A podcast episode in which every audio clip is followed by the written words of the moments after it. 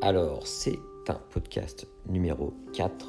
Alors, ce qui est vraiment très intéressant quand on prépare des formations comme ça, c'est de découvrir aussi, finalement, comment faire des podcasts, tout simplement, avec d'autres méthodes. Alors là, je pense que j'utilise bien le micro. Je vais taper un peu sur le...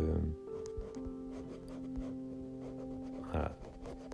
Oui, donc là, j'utilise le MV88 de chez Shure. Et ce qui est quand même assez pratique.